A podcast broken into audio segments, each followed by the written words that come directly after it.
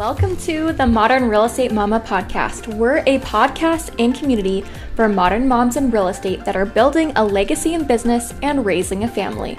We talk all things real estate, marketing, mindset, business strategy, and support as real estate moms. My name is Braiden McKee, a Phoenix, Arizona real estate agent and boy mom of two. I love social media and digital marketing and specialize in relocation, new construction, and the move-up buyer family. And I'm Alyssa Stalker, a realtor in Ventura County, California, a digital marketing coach and course creator, as well as mom of two under two. As business besties that have been through all the ups and downs together, we are bringing our entrepreneurial backgrounds and industry expertise to change the way a modern mama approaches real estate. Whether you're here for the support community or our practical tips for building a thriving business while balancing being a mama, we are rooting for your growth.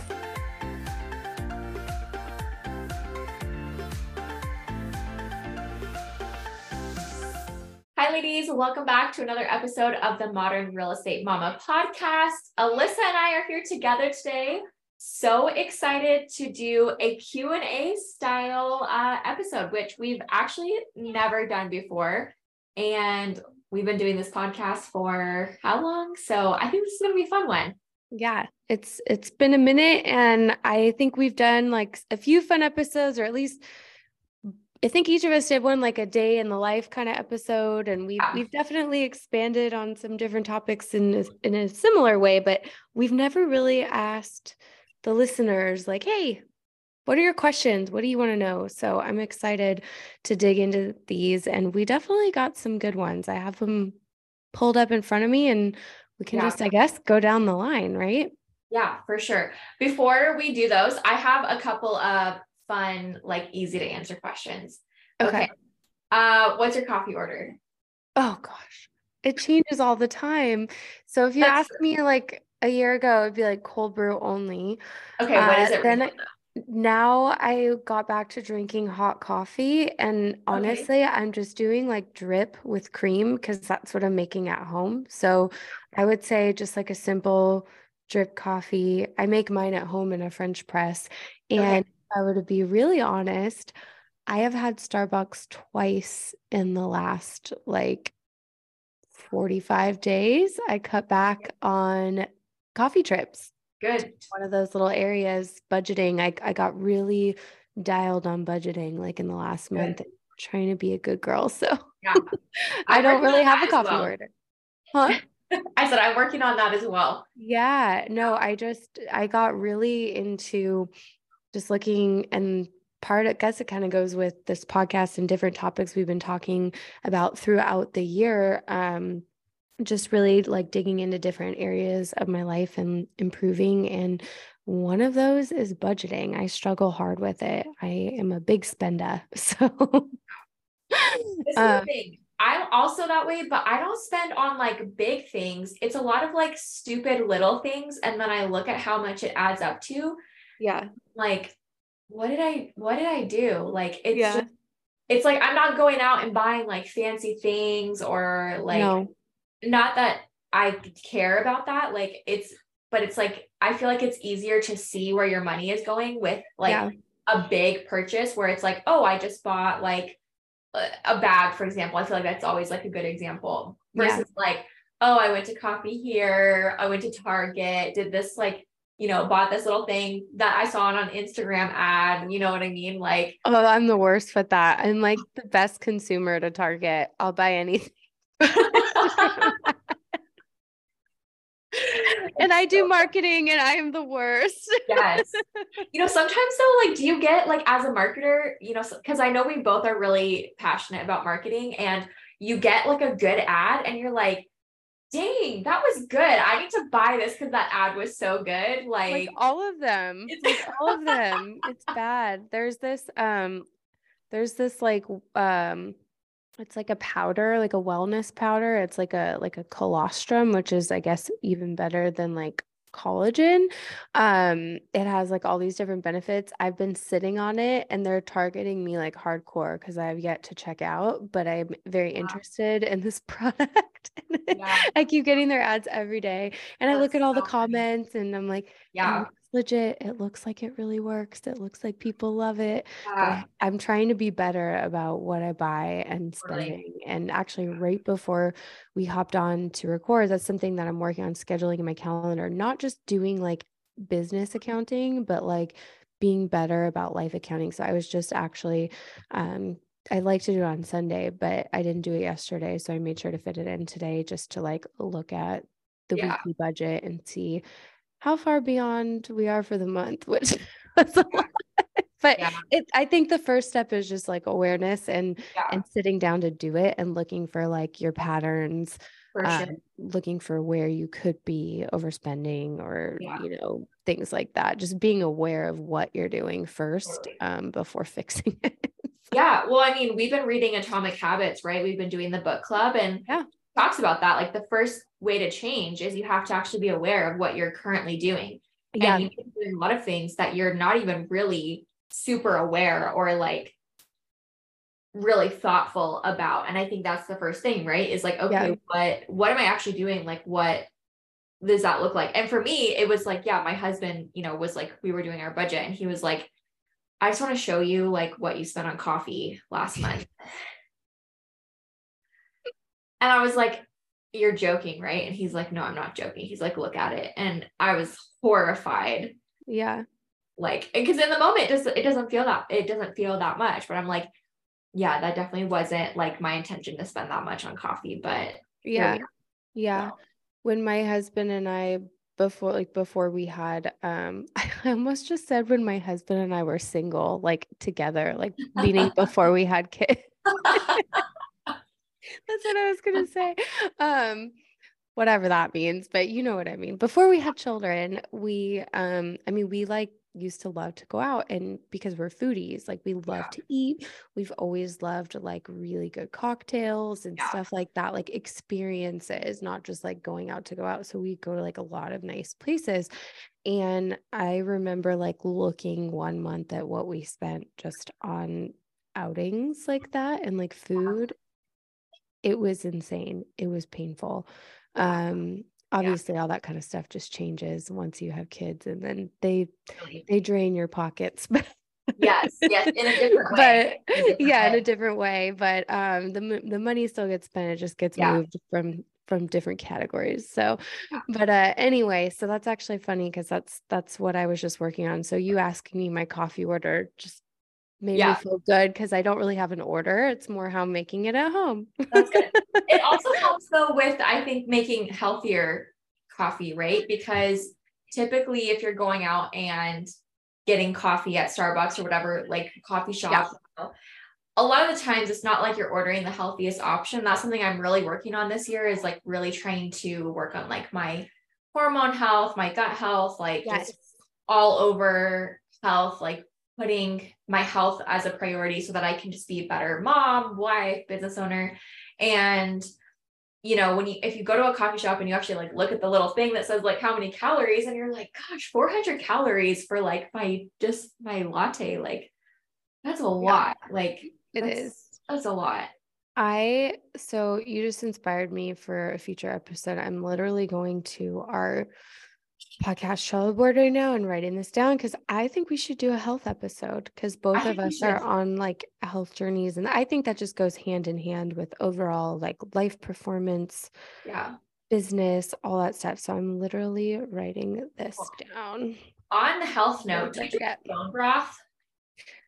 I used to. I think when it kind of like came out as sort of a trend, I'm such a trend person when it comes to like the health stuff. And it was really funny. I saw this, this agent, she's local to me. And I saw in her stories, like last week, she did like a picture of, it's like, remember when you guys were like putting butter in your coffee, like how's that working out for you? And then it turned out like a bunch of people still do that. But I don't, what was that called? Bulletproof or something? Yeah, bulletproof coffee. Yeah. I never could do the bulletproof coffee. I tried it once, but so I have like really bad psoriasis right now. And, a lot of that is tied to both hormonal and like gut health issues. If you like look at it from a root cause, and that's like what I'm trying to do And so I've been like reading so much about like drinking bone broth in the morning. And first of all, why is actual good bone broth so expensive? Like, yeah, it's easy to make. I used to make it myself. Did you? Okay.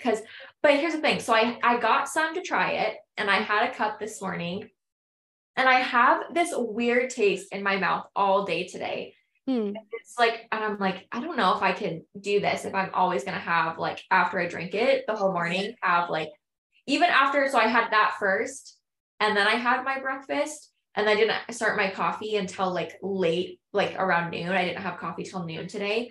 And I have this weird taste in my mouth all day. And I'm like, this would not be sustainable for me, because I would feel like I have to brush my teeth like a million times just to get this. I couldn't have like chicken in the morning. I mean, we all know how much like I love Chick-fil-A, and I can't eat like their bread. I love their breakfast, but I can't get like chicken. Yeah. I can't eat chicken for breakfast. I'm like, so I couldn't drink it for breakfast either. I like sweet things in the morning, which I know is also another, like, I mean, if it's in a smoothie, it's not bad, but I'm trying to have like really high protein. Yeah. And then like also vegetables and stuff. This morning I did like yogurt and fruit, like, like plain Greek yogurt. But anyways, this has turned into a whole tangent, but no, and I actually, this gives me so many ideas for a different episode, but I will tell you. Well, all right, write them down on the Trello board.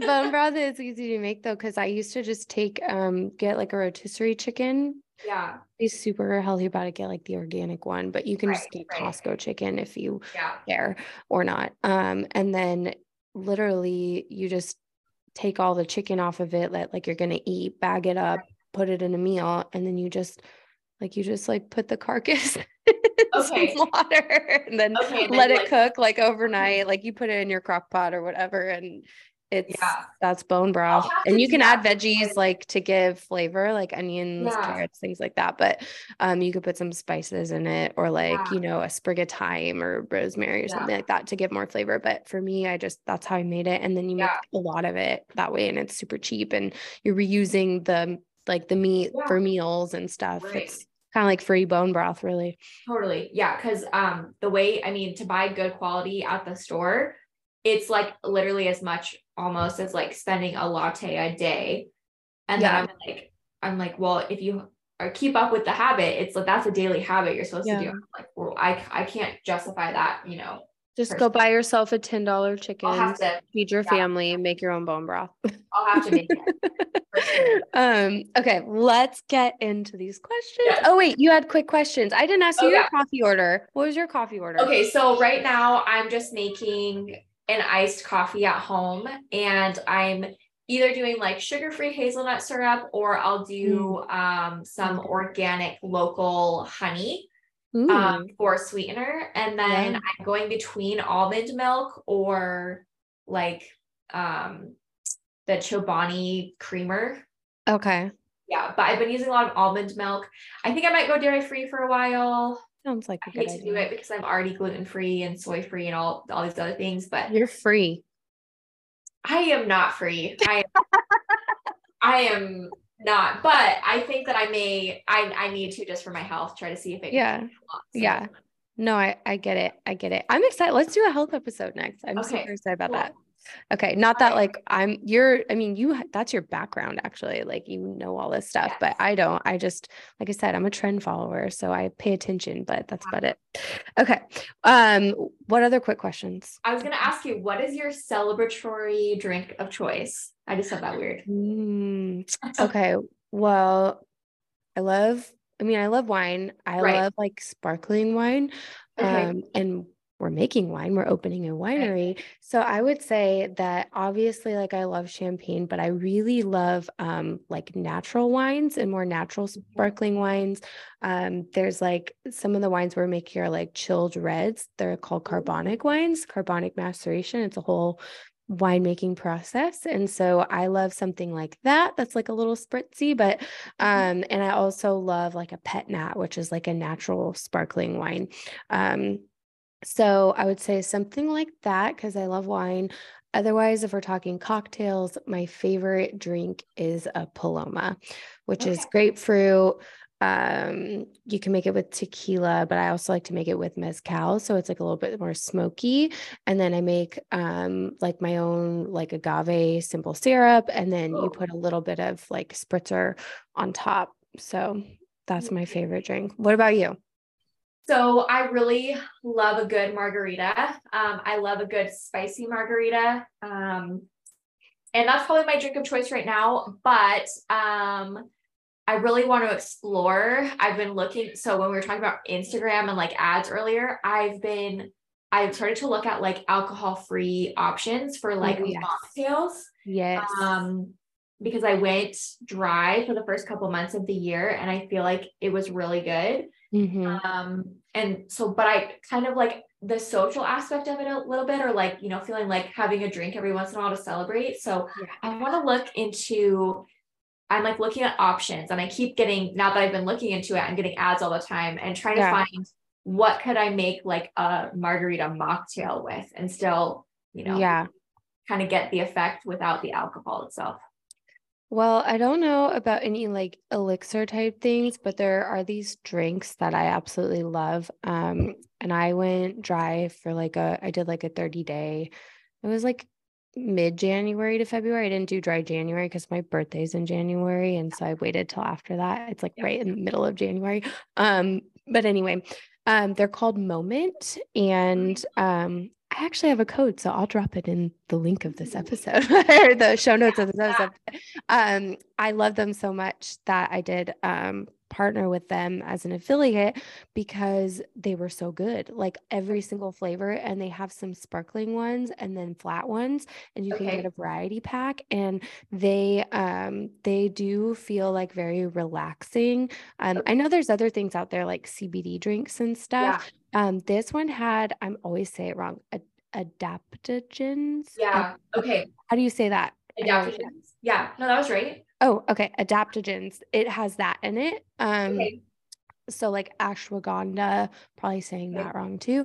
But any of those things like are in it, and they're really tasty. Like I seriously couldn't pick a favorite flavor. I didn't have a bad one, but you probably could make a drink with that pretty good and have the effect. Otherwise, for mocktails, I love just getting like different sparkling water at the store. And then I make like a simple syrup, like with agave or your local honey for a little bit of sweetness, and then mix it with like fresh squeezed juice, like grapefruit juice and or blood orange.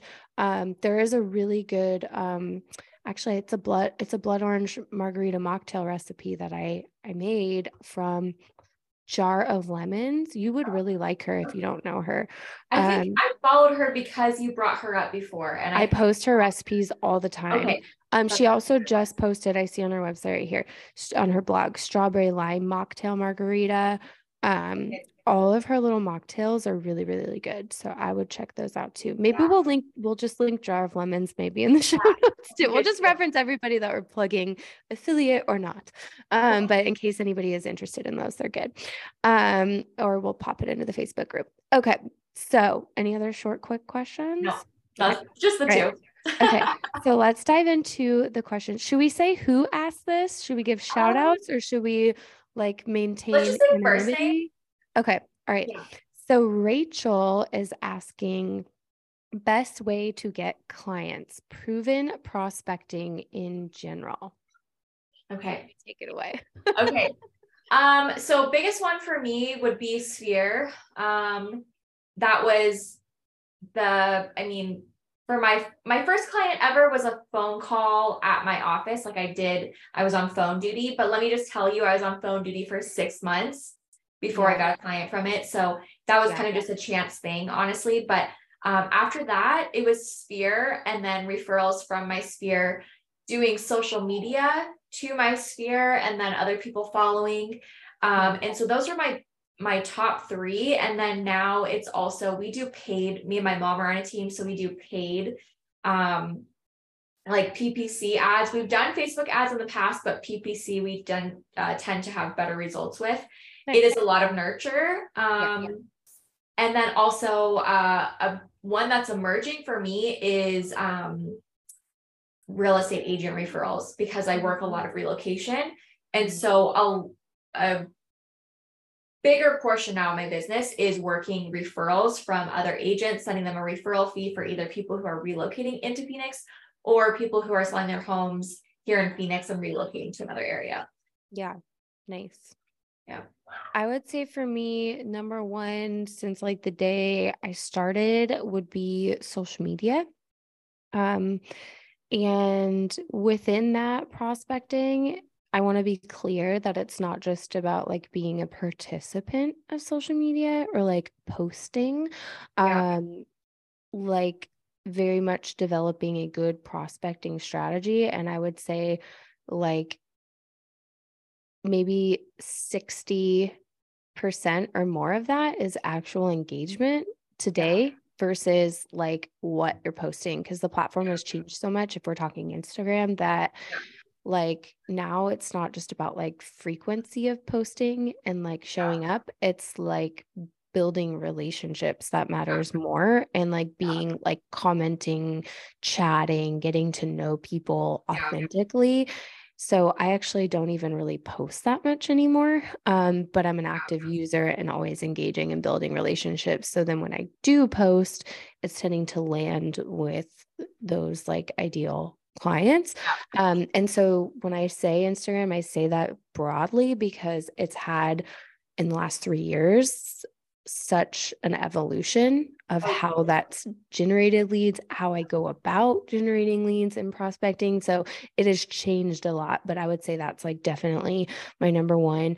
Also agent referrals for me, just like with my brokerage, we have a massive referral network, and it's something that I'm always like looking for in my area, and just connecting and building other agent relationships. And then, the third one would be for me, Facebook ads. I love Facebook ads. They work really well for me, and they are nurture, which is why I also do a lot of email marketing to help with that nurturing. So really most of my efforts are digital this year. For like the first time ever, I am getting into choosing a farm and actually farming. I've dabbled in farming, but never stayed consistent with it. And so I am actually digging into doing neighborhood farming, and kind of I'm right now developing my strategy to like digitize those efforts as well, to pull people off of just mailing. So, so those are the things. That's what I'm not doing necessarily a physical farm, but I'm doing a digital farm. Mm-hmm. Through a Facebook group that, mm-hmm. and so it'll be interesting to see, because I do really well with Facebook groups. Yes, you do. That's where I've gotten a lot of business from, mm-hmm. just building relationships through Facebook groups, whether they're my own or sometimes other groups that I'm in, but then being like, okay, how do I turn this into a way to get more listings? Mm-hmm. And especially because there's a pretty big span of land of like where I'd want to get listings from. So I can make the group more general to like a certain portion of the Phoenix area. Mm-hmm. So I'm excited to see this year if I can pull some listings from doing that as well. So yeah, I'm excited for that too. And I think also when it comes to prospecting, take it from someone who used to feel like they have to do like any and every form of it. I think it's really important to find the things that you're good at and that you want to spend your time doing, so that you do them effectively, but you're not really going to yield enough results by spreading yourself too thin. Like find a few ways that you want to pour most of your time into. And when you're thinking about it, not just things that you like and enjoy doing, but also who is your ideal client and, where do they best receive marketing? Like right now, like this year for me, I am completely revamping who my ideal client is. And I am revisiting my recipe. Like I'm tailoring it, but I'm also like, this is like some uncharted territory for this. Like I'm challenging myself and pushing myself to reach some new goals. So, with that, I'm looking at everything I'm doing and I'm saying, I can probably say goodbye to that. Like that probably doesn't really, the person I'm going after now doesn't care about that probably. It's a time suck. I don't need to keep doing it. Or I've been doing this for a year. It really only brought me this. It did bring me something, but it's hard to let go because you're like, it brought me something, but you're like, not the best use of your time. So think about that when you're thinking about, prospecting, especially proven prospecting. Yeah. Okay. This is from Chelsea. How do you schedule your day for work and momming? Do you have childcare, daycare, or babysitter? And this is going to be interesting because we have completely different worlds on this. Yeah. Okay. So, I'll start. So I do not send my kids to daycare currently. My kids are home with me a lot during the week. Now, just over a year ago, my husband got laid off from his job and we pulled him into the business with us. So he works now as an ISA for us. I do not do great on the phones, and it was something that I just dreaded. He's really great at being on the phones. He's really great at sales. And so he got pulled into the business, which was a move that we were eventually going to make. It just was a lot sooner than we had planned. But with that, if I have an appointment or something and I cannot find childcare, he will come home or I'll drop him off. He works out of my parents' house. So there's a little bit of separation because our house is pretty small. You can hear the kids all the time. So, he works for my parents' house, which is about 10 minutes away. And so we'll, tag team appointments and whatnot. And I do bring childcare into our home a couple days, a couple hours at a time. Sometimes that's for me to do focus work or recording videos, content creation, things like that. And sometimes it's for appointments for me to go out to, buyer appointments, listing appointments, whatever I need to do that day. And it's kind of a sliding scale. I may look at my calendar for the week and reach out to some babysitters and be like, hey, I need a babysitter this day and this time range. I need a babysitter on Thursday from, 9 to 1 or whatever it might be. And yeah, that's how it is. I mean, we've looked at doing childcare, with, the expense though, right now, it just doesn't, and pulling my husband into the business, it doesn't quite work with our budget with just how expensive it is. So for right now, this is what we're doing.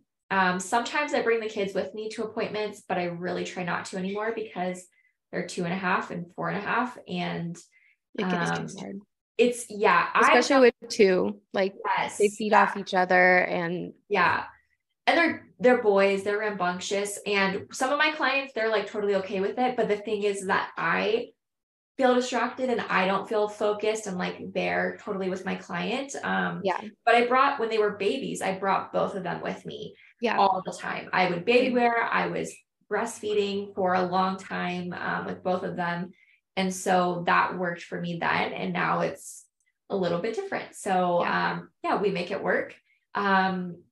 We may be doing some, kind of daycare program for at least my oldest, a couple days a week next year. Not really sure, kind of looking at options, trying to see if we can swing it for the programs that we would want him in. But yeah, that's what we do. Yeah. We have childcare Monday through Friday. They go a 3/4 day, a regular school day.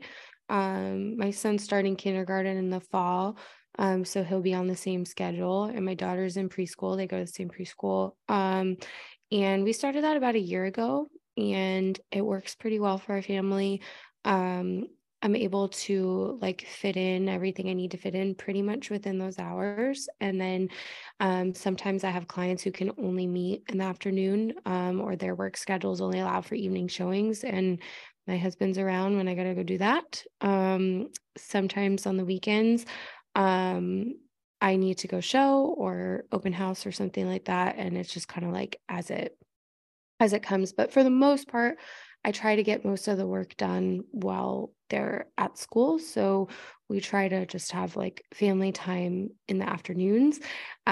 We decided not to put them though in childcare for the summer. We just made that decision. So we are going to be juggling, taking turns, we both work, And so we'll be taking turns and seeing how that goes. But our take on it was that we have this summer before my oldest goes into kindergarten, and we just wanted that time as a family, and we don't get it back. And so we're going to try to just figure it out, if it means early mornings or late nights, or, you know, we're going to see.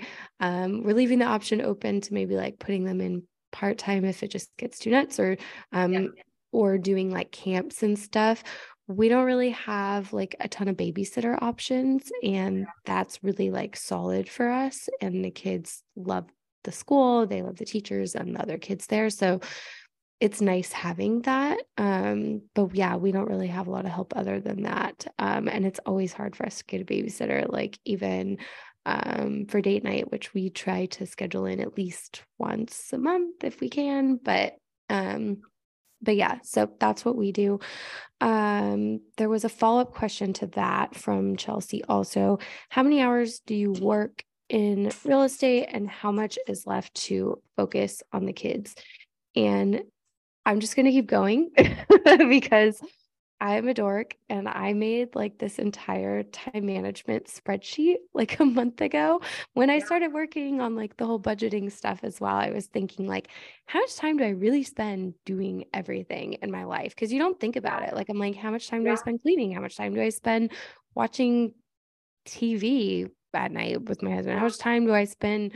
Like, who's getting how much of my time, including myself? And like, what am I like? I just really want to like, as it just kind of all like stacks and passes you by, and you just like don't really realize what you're doing. And I think we tend to track like our work hours the most, but I was just like, I'm just trying to be like, especially since we started reading Atomic Habits, I'm trying to be just like a more efficient human. So like I added up how many hours like I sleep, how many hours like I pretty much do like everything in my life. Gosh, I feel behind now. And I could share my template with you. And then we have, really we have, I guess, collectively like 5 businesses. And so some of those, like, I mean, my husband is way more on, and I'm kind of more just like a little bit of support. And then, real estate is my main business, but I also do coaching. And like, I have courses and stuff like that as a business. So I do spend time every week doing that separate from like specific real estate hours. And then our other companies, I dedicate some time to. So when I looked at it in real estate, I pretty much work about like 20 hours a week, a little over 20 hours a week on average. If I'm like my most efficient self, and that's also depending on how many like showings or like if there's an open house. I would say it's kind of like without that really, that's about, it really depends. I did like kind of include some outings, I would say, or like inspection hours and stuff like that on it. So it's kind of an average. So I would say an average, it's about like 22 hours a week. And then, I could take it up to like 30 if you counted the real estate related, like coaching and stuff like that, course stuff, but that's about how many hours a week I spend. I know it to be true for a fact. This is really interesting though. I do want to say that, I had a lot more time with like my, like I called it like my home category, which is like cleaning, household, family, self, marriage, like that kind of stuff. I had way more hours than I really thought.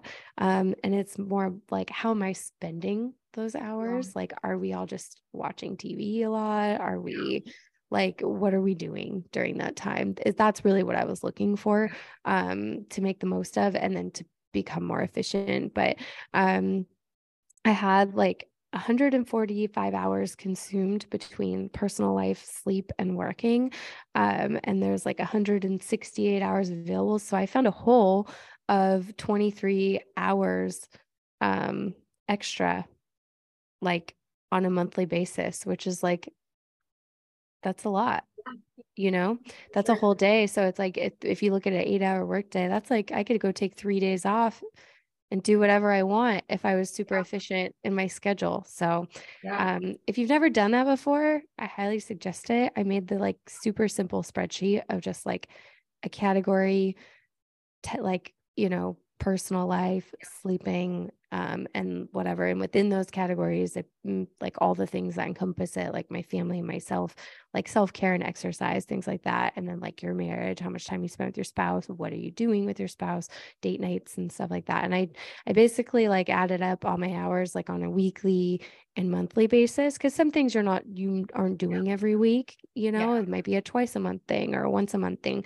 And so I really just like broke everything out. It took me probably about like an hour, hour and a half, but it was cool because it gave me like a really good bird's eye view of my life. So I can clearly answer that question. Your turn. Really good. I don't know if I had to ballpark it. I think I'm around 30, 35 hours in real estate between, I do a lot of like the marketing and content side of our business, and then working the email marketing sphere and social media, all of that. And then as well as taking appointments. Obviously it depends. We've had a couple of clients that have kind of been like, they need a lot of time lately, like buyers that need a lot of time. And I know that's kind of swung me over, where like, I think I'm going to have like a free weekend, and I end up not having a free weekend. So the last couple of weeks have been a little bit higher on that, but I do have a good couple hours, like with my kids, and family, whether that's in the morning and evening, combination of the two, where I'm like, not really working. Like this morning I was with my kids for about 2 hours before I actually did any work, responded to any emails, did anything like that. And I do need to do that tracker though, cause it'd be really interesting. I do think your point about like how much quality time and like, what are you actually doing with that time is really key though, because I know there's a lot of times like we just have the TV on and it's like, we're not really doing anything necessarily like, really spending good time with each other. It's just like watching a movie or something. So that'd be interesting to see for sure. Yeah. Okay. Val said, biggest mistake you've made with a client or transaction. I'll let you go first. Okay. So I would say aside from, I'm going to give you guys a transaction one, but, I think just in general in my real estate career, one of the biggest mistakes has just been not honing in. I know what you're going to say. Oh, really? No. Yes. I was going to say something else for you. Oh. Shoot. Waiting. I was hoping it was going to be like timed perfectly. No, you go. I'll tell you after what I thought it was.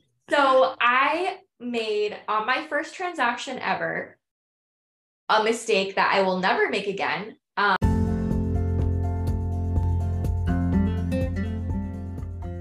Hey ladies, it's Alyssa here from the Modern Real Estate Mama podcast. Are you looking for a reliable source for branded products and closing gifts for your business? Well, look no further than Realty Remembered. As a real estate agent myself, I know how important it is to leave a lasting impression on your clients, and Realty Remembered can help you do just that. With a variety of gifts tailored to any client, you can personalize them for your brand and for your clients. And the best part, they offer fast shipping and personalized customer service, so you don't have to worry about timing your gifts to make it on time for closing day. Not only that, but they also offer bulk discounts so you can save money while stocking up and always have high quality gifts on hand. I personally use and trust Realty Remembered for all of my closing gifts and branded products, and I know you will too. As an exclusive offer to our listeners, use the link in our show notes to receive a free gift with your next order from Realty Remembered. So what are you waiting for? Make a lasting impression on your clients with Realty Remembered. Now back to the show. Because when I realized the mistake that I made, which is not getting everything in writing. So my first transaction ever, the appraisal came in low and it was not a high price dollar property. And I wasn't on a team at this time. I was actually in the middle of this transaction, and after this transaction, I was going to be moving to a team at my brokerage. I went to our team lead for the office or whatever. And I was like, hey, the appraisal came in low. My buyer doesn't have the money to cover it. I don't know what to do. And she was like, oh, just do an appraisal dispute. And I was like, okay, is that it? I don't need to do anything else. And she was like, no, just do the appraisal dispute. And so like, I'm thinking in the back of my head, like, don't I have to get something in writing to do this appraisal dispute or like whatever? I did need to do that. Right. But, so I went to the other agent and I was like, hey, we'd like to dispute the appraisal. Are you guys okay with that? And they were like, yeah, of course, because our seller doesn't want to come down. So I did the appraisal dispute, sent over comps and everything, but I did not get an extension. And we went over on our time. And so literally the next morning that we went over on our time, the listing agent sends me a very well-worded email basically saying, hey, you effed up and your buyer is now on the hook for this appraisal gap, this gap in the, you know, what yeah, a jerk. So when, I mean, she was right. It was definitely my mistake. When I went back to our like office team lead person, she was like, well, yeah, you should have gotten an extension in writing. And I was like, okay. And I just want to say I was 23 at the time. My first transaction ever, like besides a rental, and, you know, nobody, like every time I would ask a question, like I just felt like really brushed off, you know? Yeah. And so that was really hard because I was like, okay, I was like trying to ask you, like, what do I need to do to make sure that like everything get done, you know? Yeah. And she kind of was just like, well, duh. And it's like, if you're a brand new agent, you've never done a transaction before, it's actually not duh. Like, yeah. It's, you know, but that was my mistake. So she was on the hook for that money. Luckily, we ended up getting to work everything out with the lender. The team that I was going to join, the team leader, one of them, there was two of them. He helped me out on the rest of the transaction. He went and he like basically hopped in essentially as my mentor at that point, helped me out, finish out the transaction, you know, at no fee. Mm-hmm. I had to pitch in some of my commission. And so it was huge. And even though I pitched in some of my commission, my brokerage, they ended up taking like their cut off of like the total commission, not like after I took out like my whatever. It was all just such a mess. But yeah. I will never, ever not get an extension in writing ever again, because I literally, when she sent me that email, like my heart dropped into my stomach. It was horrible. She was absolutely right. But I'm so sure that she looked me up and knew that I hadn't done any transactions. She probably knew that she was going to be able to, you know, but this is the thing. My buyer wouldn't have been able to close. She didn't have the extra money. She had her down payment, her closing costs. That was it. So we ended up being able to work it out, but it was. Yeah. That must be like a state specific thing for you guys. Cause I was just thinking about that. And cause like we have a notice to perform if you're delayed on like a contingency. But there's no like gap automatically on appraisal or anything. It like either appraises or it doesn't unless you write in a gap. Oh yeah. So we have a 5-day time period. If it doesn't appraise for the appraisal contingency for the buyer and seller to either renegotiate or for the buyer to back out of the contract and get their earnest money back. But if you do an appraisal dispute, give that 5 days, you might need extra time to respond. So at that point I should have gotten an addendum and changed that 5-day appraisal, contingency to probably like a 10-day response time, to allow the appraiser to review the comps that I sent over and then get back to me. I think it's interesting because I think that, you know, I always try to hope that people act like in good faith, even if things don't go always according to like the timeline of the contract. Like when people need an extension and they've done a really good job, like I try to honor that, or hope the same, like, hey, we're almost to the finish line here on this, you know, what's going on, work with us. And I didn't realize though, that it was like a money thing on the contract and timing where they can do that.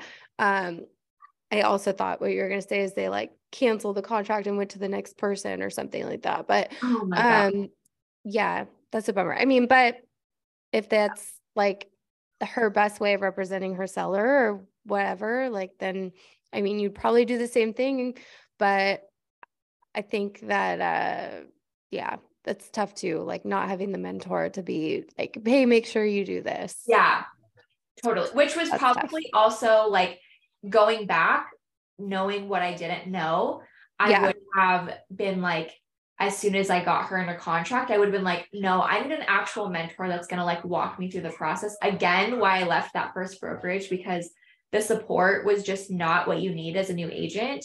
Yeah, definitely. But like that again was probably another mistake on my behalf of like, I actually don't know what I'm doing, even though I know the contract, like I didn't know the nuances of like, oh, well, just because they say they're going to allow you the time to do the appraisal dispute doesn't mean they're actually going to give you the time if it goes past that 5 days. Like you need to get an addendum. Yeah. Yeah. Yeah. That's a bummer. I would say my biggest mistake with clients is working with buyers. And this is similar to like getting it in writing, not getting a buyer representation agreement signed. I am very big on that in my business and in my consultations. I let everyone know that that's how I work, why I work that way. And I explain my value and it's our commitment to work together. And I'm very adamant about it. And I've been like that pretty much almost my whole career, but there's been a couple of times where I've overextended myself to like a friend of a friend referral. Someone I know, or I just like, I let them know about it, but didn't get it like done for the file. And the couple of times that I've made the mistake of not getting it signed for both different reasons each time, both people ended up totally screwing me out of the deal, went around behind my back. And they were actually pretty sad. Like it wasn't just like, hey, we decided to work with someone else. They were both very much like went behind my back. So at the end of the day, if I had the agreement, I don't really know what I would have ultimately done with it.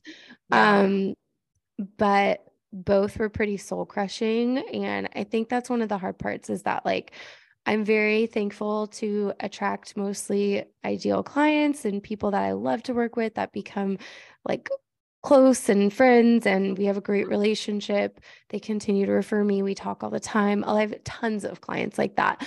But it's sad sometimes when you encounter people where you're like, whoa, I wasn't expecting that. You know, so I would say for me, those have been like the biggest blows in my business, but outside of having a contract, more or less, it's a blow of like character, I guess, if you will. And just feeling like kind of deceived by people. I know the last time this happened, I called you about it and told you about it, and I was pretty upset. And it kind of feels like you've been cheated on. Oh, totally.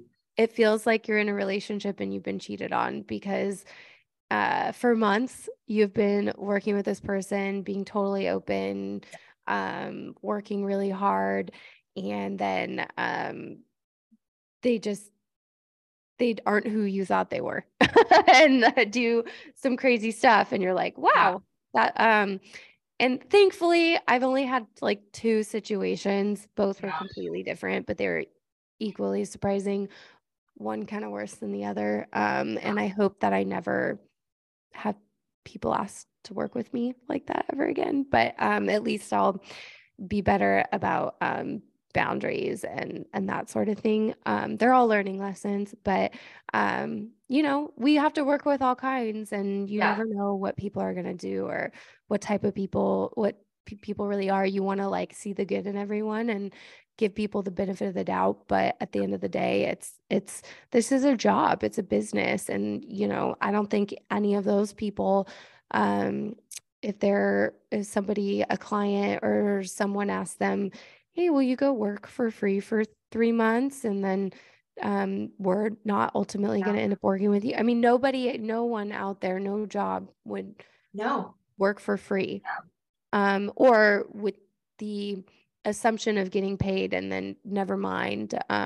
Just nobody else would do it. So I think it's really important to me to really like stipulate that even more upfront working with people, the job that is being done. the work that they're hiring for, and you are hiring for this service. Now, if somebody ends up not getting a house because of extenuating circumstances, as long as they made their, you know, they committed to work with me and they were committed to the process, I totally understand. Life changes, things happen, they end up not getting a home, whatever. But it's the people who want to agent hop or seek out, you know, something. I don't know what, but that sort of thing is messed up. And I think we need to do a good job in our industry of establishing like the reputation of a realtor and a real estate agent, and representing what the job entails, why we are earning this commission, why you're paying me. And I saw this great TikTok last week from, you know, the Glenda Baker. I love her. But it was about her. If you ever need a pep talk on this, her talking about she's the Michael Jordan of real estate, and it's pretty good. So yeah, that was a good one.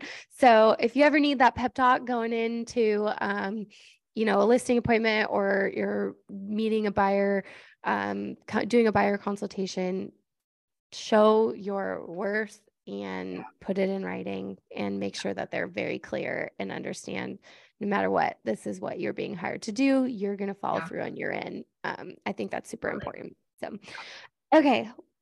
Oh yeah. We went through that one. All right. So then the last question, Mariana asked, what do you do for yourself to avoid the mini mental breakdowns? That's a good question. That's a really good question. I love this question. Here's the secret. I don't avoid the mini mental breakdowns, not completely, at least. I just think they happen. Now, I do think there's a couple of things that help with them, or to help you get over them faster. But I honestly feel like sometimes you like need those moments though, too. I really do. There's something like cathartic and soothing if you can like work through that moment and like come out on the other side and either have something that you've learned from it, have something that you've realized about yourself or your business, or if you just needed to like release it, because I think that we are human, we are women, we have emotions, we have feelings, you know, and I think sometimes you need to have those moments. But honestly, having friendships like the one that I have with Alyssa and having community around me have been a huge help. They really have. My friends that are not real estate agents do not understand. They just don't. And they cannot encourage me when I'm upset about something that's happened in the industry, because they truly just cannot comprehend. They don't get it. Their thought is like, why don't you go get a job? Yeah. I don't want a job. I don't want, that's not what I want for my life. Yeah. If I call you and tell you I feel like quitting, I don't want you to tell me to quit. Right. Right. Or like, you know, when I'm like, obviously I want to be in this business, but like there are hard things and I'm growing as a person. Like, I don't want you to be like, oh, well, it's just not worth it. Just go get a job. You know what I mean? Yeah. So having community, having friendships, and you guys, Alyssa and I's friendship started from being in a content membership together, and we started messaging over DM on Instagram. Like we have met in real life one time, you know? So it's like, I don't think it has to be somebody that's local to you. Yeah. If you find somebody local to you, like great, but I don't think it has to be that way. But find somebody who can relate to what, like this industry, find somebody in the group, find multiple people in the group, like just start like reaching out to people. I think working on your mindset and growing too, as I grow my mindset and as I grow like my confidence and just work on myself, I find that I'm able to move through the hard moments quicker. Yeah. Sometimes, you know, if you're going through a harder season, like, you know, the second half of last year for our family was not great. We went through a lot of hard things, like back to back to back. And it felt like it was kind of never ending, but you know, the day-to-day little things, or when you get burned by a client or somebody in the industry or something, I'm able to move through them a lot quicker Whereas a couple of years ago, like I had a situation happen over the weekend. I was able to move through it quick, like less than 24 hours. And then I felt good. And I was like, you know what? I know my worth. I know what I bring to this industry. I know what I bring to my clients. And if that's how people want to be, that's on them. That's not on me. And I was done with it. And I truly feel at peace. Mm-hmm. A couple of years ago, I probably would have spent like a week or two just totally bummed out by that situation. Yeah. And I think that's just me working on myself, working on growing myself and making sure that I prioritize what's important to me, which is, you know, my family, my faith, you know, my friends, my business.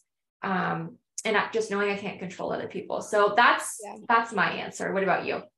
That's really good growth. I love that. And I was going to immediately answer, like, what do you do to avoid the mini mental breakdowns? I was going to say, I don't, I have them all the time. Like I have them all the time, but similar to what you said, and something that I've been working on in like my own life in general is like not being a victim.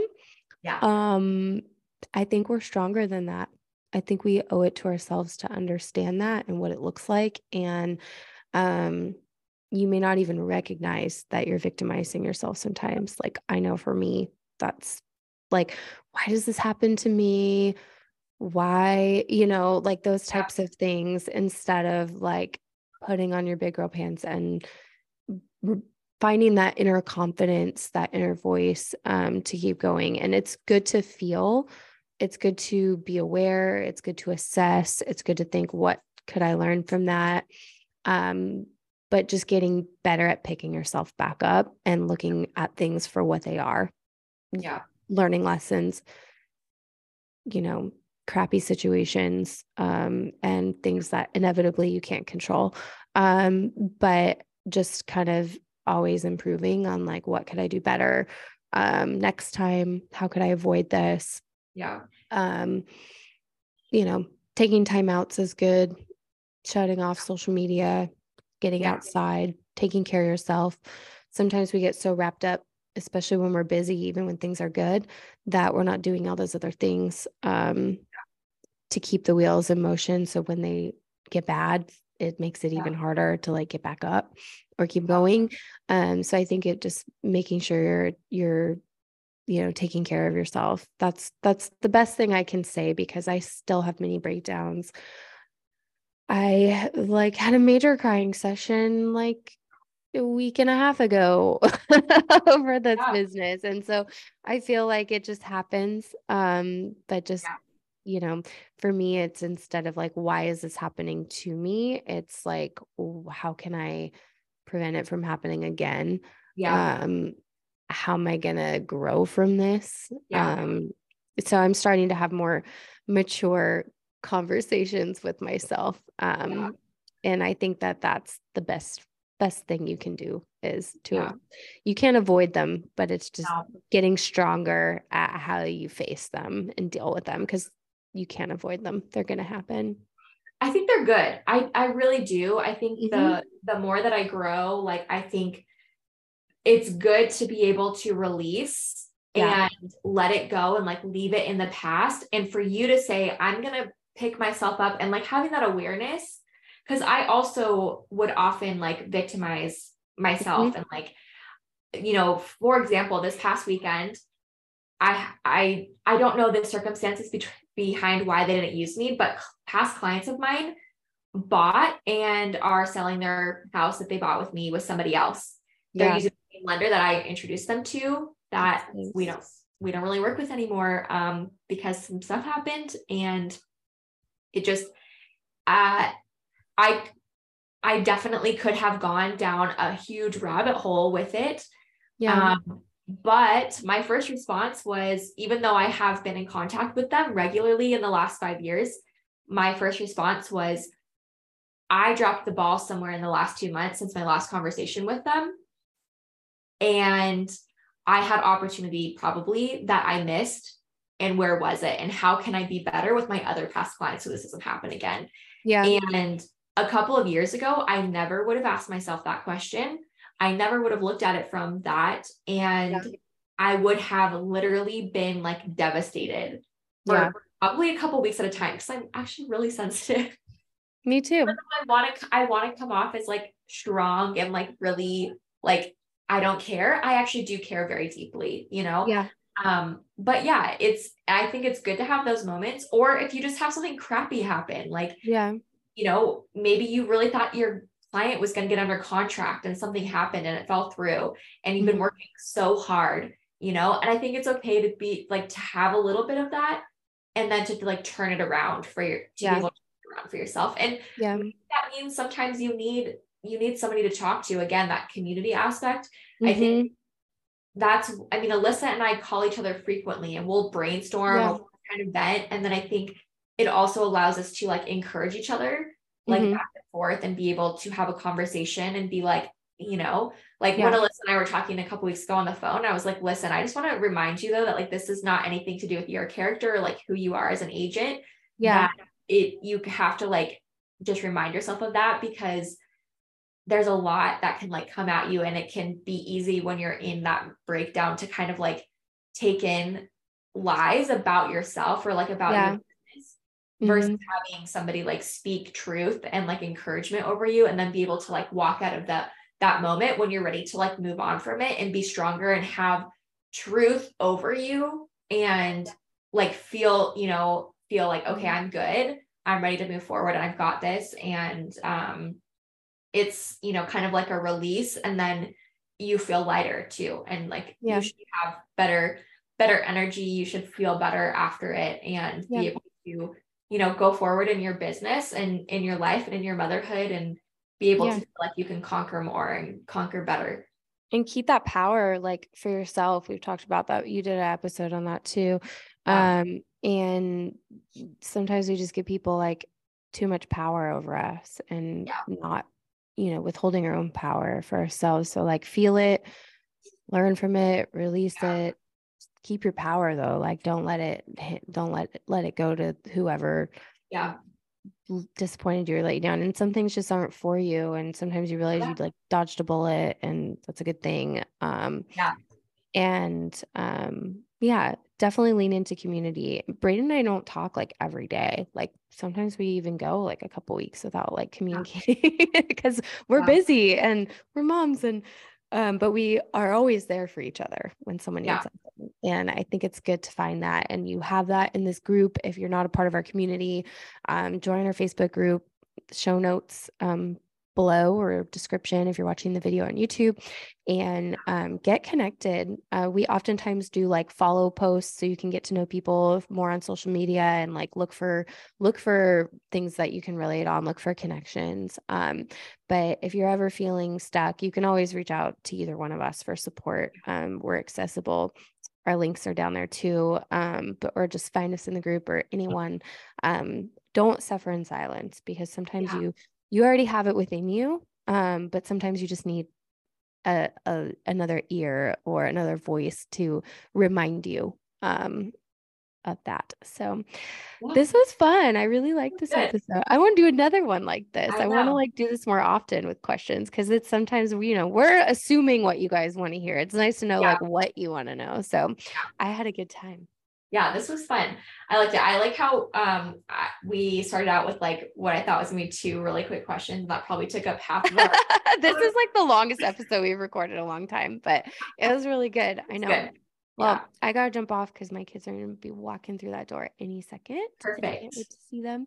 But this was awesome. Thank you guys so much for being a part of this. Loved all your questions, and just so grateful for this community. And I'm grateful for you, Braiden. Me too. I'm grateful for you as well. All right. Glad we messaged on Instagram. That was a great starting point. Yes. All right, girl. All right. Well, thanks guys for listening. We'll catch you next time. Bye.